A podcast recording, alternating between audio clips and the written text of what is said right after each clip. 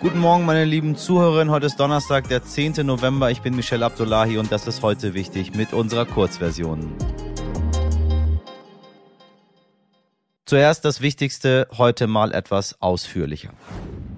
Die Staatsanwaltschaft Köln hat Ermittlungen gegen den Chef des größten deutschen Bistums, den Kölner Kardinal Rainer Maria Wölki, eingeleitet. Es geht um eine ganz konkrete Aussage des Kardinals, die er im Zusammenhang mit dem Missbrauchsskandal gemacht hatte. Demnach habe er erst im Juli dieses Jahres erfahren, dass es Missbrauchsvorwürfe gegen Winfried Pilz, den Sternsinger Präsidenten, gibt. Dieser Darstellung widerspricht die frühere Assistentin des Personalchefs im Erzbistum, Hildegard Dahm, in einem Interview mit dem Kölner Kölner Stadtanzeiger sagte Dahm gestern, sie habe schon 2015 für den Kardinal eine Excel-Liste mit 14 früheren Missbrauchstätern erstellt. Kardinal Wölki dagegen sagte unter Eid aus, dass er erst seit Juni 2022 von den Vorwürfen gegen Pilz erfahren habe, der 2019 verstorben ist. Hildegard Dahm habe es nicht mehr ausgehalten, Dinge aus erster Hand zu wissen, die den öffentlichen Aussagen von Kardinal Wölki widersprechen. Speziell zum Fall des früheren Sternsinger Präsidenten Winfried Pilz. Jetzt wird der Verdacht der falschen Versicherung an Eide Stadt untersucht, sagte Oberstaatsanwaltschaft Ulf Willun am Mittwoch. Kardinal Wölki hat die Vorwürfe gegen ihn zurückgewiesen und das Erzbistum werde jetzt arbeitsrechtliche Schritte gegen Hildegard Dahm prüfen. Zitat, denn diese hat aus dem sensiblen Bereich der Personalführung berichtet und dafür ihre Vertrauensstellung benutzt. Das ist streng untersagt und das kann kein Arbeitgeber dulden. Ja, liebe Leute, da im Erzbistum Universum, wo immer ihr auch sitzt. Genauso wie eure ganzen Lügen, die keiner erdulden kann und erdulden darf. Danke an Frau Dahm, dass sie den Mut aufgebracht hat, Stellung zu beziehen. Gestern in der Früh habe ich schon gemeinsam mit Stern-US-Korrespondent Raphael Geiger die ersten Ergebnisse der Midterms in den USA analysiert. Hören Sie da gerne nochmal rein in unsere Folge 400. Jetzt wissen wir schon wieder ein bisschen mehr. Kurzum, für die Demokratin ist es doch nicht so schlimm gekommen wie befürchtet. Maryland zum Beispiel hat wieder einen demokratischen Gouverneur. Zum ersten Mal in der Geschichte des Staates ist es ein Afroamerikaner. In Massachusetts gibt es die erste weibliche und die erste lesbische Gouverneurin und in Pennsylvania Pennsylvania hat Herausforderer Joe Fetterman den RepublikanerInnen einen Senatssitz abgeluchst. Zum Redaktionsschluss gestern sah es also so aus, dass der Senat vielleicht in den Händen der DemokratInnen bleibt, das Abgeordnetenhaus womöglich an die RepublikanerInnen gehen wird.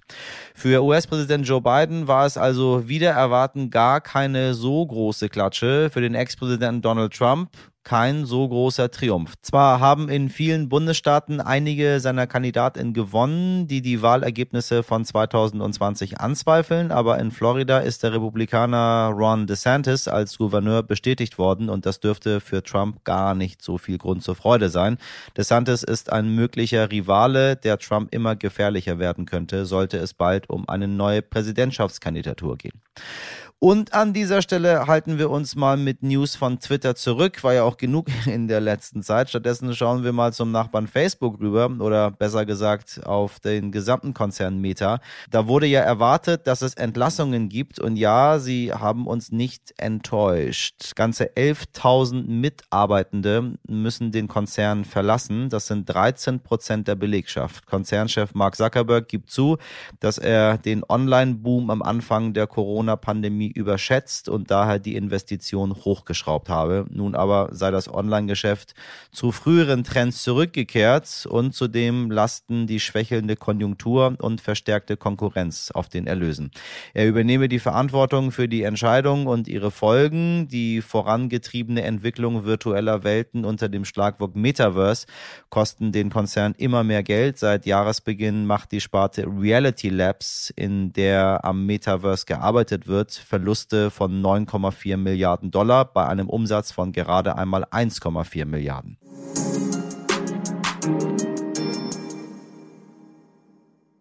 Der Protest im Iran ist zwar einige tausend Kilometer entfernt von uns, doch die Menschen dort, so sagt es die Menschenrechtsaktivistin Düsen Tekal, gehen für das Gleiche auf die Straße wie wir hier, für Grundrechte, für ihre Träume und Freiheiten.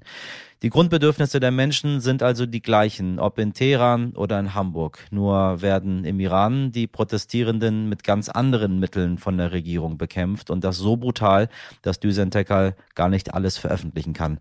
was sie an Bildern aus dem Land zugeschickt bekommt. Trotzdem gehen die Menschen unter dem Einsatz ihres Lebens Tag für Tag auf die Straße und kämpfen.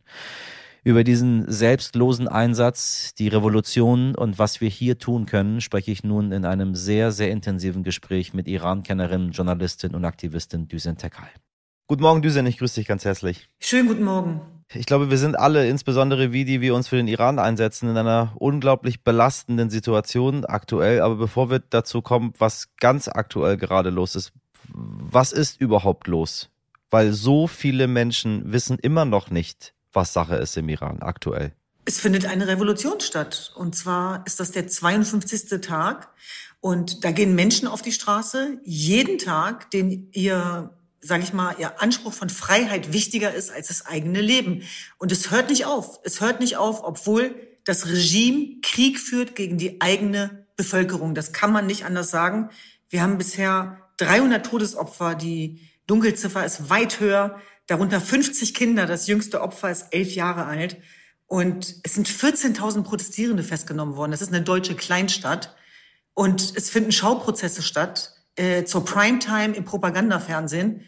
Und was passiert am nächsten Tag? Die Menschen gehen wieder und wieder und wieder auf die Straße. Was ist das, wenn das keine Revolution ist? Wir sehen das als Iraner, ich glaube, unisono alle gleich und wir haben uns auch von ähm, Seiten der Menschen, die sich im Ausland befinden, äh, sehr, sehr doll eingesetzt. Ich sehe, dass nahezu alle Iraner geschlossen gemeinsam in den sozialen Netzwerken posten und versuchen, Aufmerksamkeit darauf zu lenken.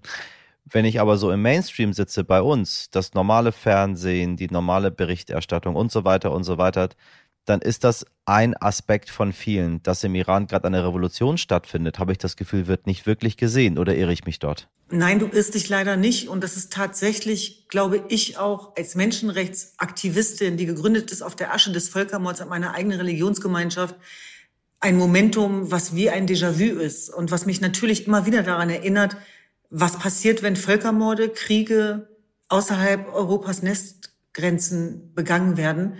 Wir gucken weg. Es interessiert sich kaum jemand dafür.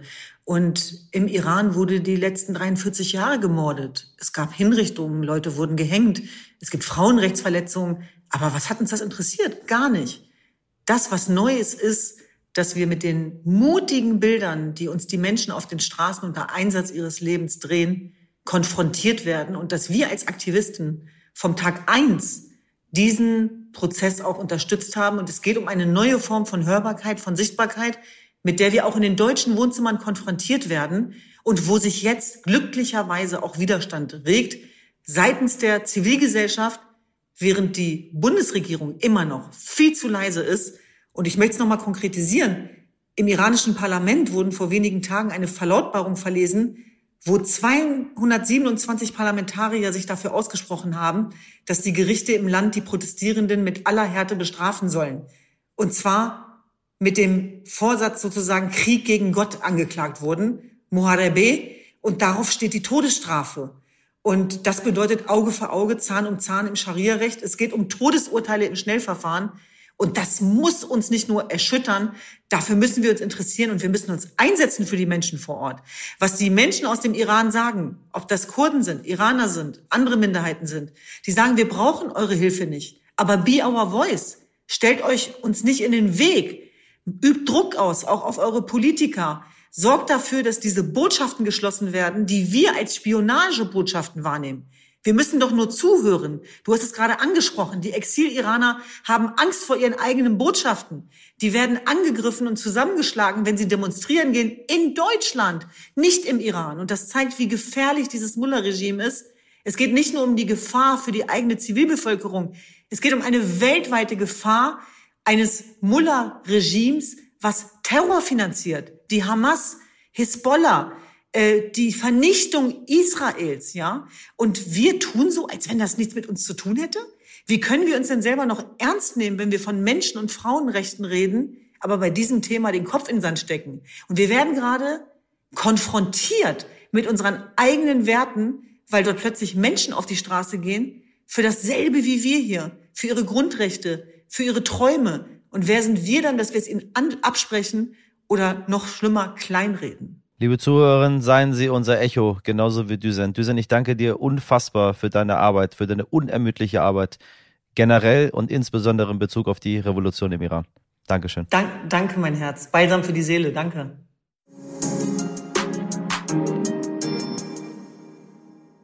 So, halt, stopp. Bevor Sie uns jetzt abschalten, möchte ich Sie noch um einen Gefallen bitten. Gehen Sie doch bitte mal auf den Link podcast-umfrage.de slash news und beantworten Sie uns ein paar Fragen zu heute wichtig. Ihre Meinung ist gefragt, damit der Podcast noch besser wird. Für Fragen und Anmerkungen empfehle ich Ihnen heute wichtig, Ed Ständig. So, das war heute wichtig in aller Kürze. Wie Sie sagen, das war mir zu kurz. Kein Problem. Wir können auch länger und ausführlicher. Und da möchte ich Sie heute wirklich eindringlich darum bitten, sich unsere klassische Version, unsere lange Version anzuhören. Da hören Sie das komplette Gespräch mit Düsen Tekal zu der aktuellen Lage im Iran, wo leider so viele in der Medienlandschaft nach wie vor komplett darüber schweigen. Wir tun es nicht. Dort finden Sie Gehör, dort finden die IranerInnen Gehör und dort finden Sie auch Handlungsanweisungen, was wir tun können gemeinsam gegen das Unrecht, was in der Islamischen Republik passiert. Haben Sie einen tollen Donnerstag, machen Sie was draus. Ihr Michel Abdullahi.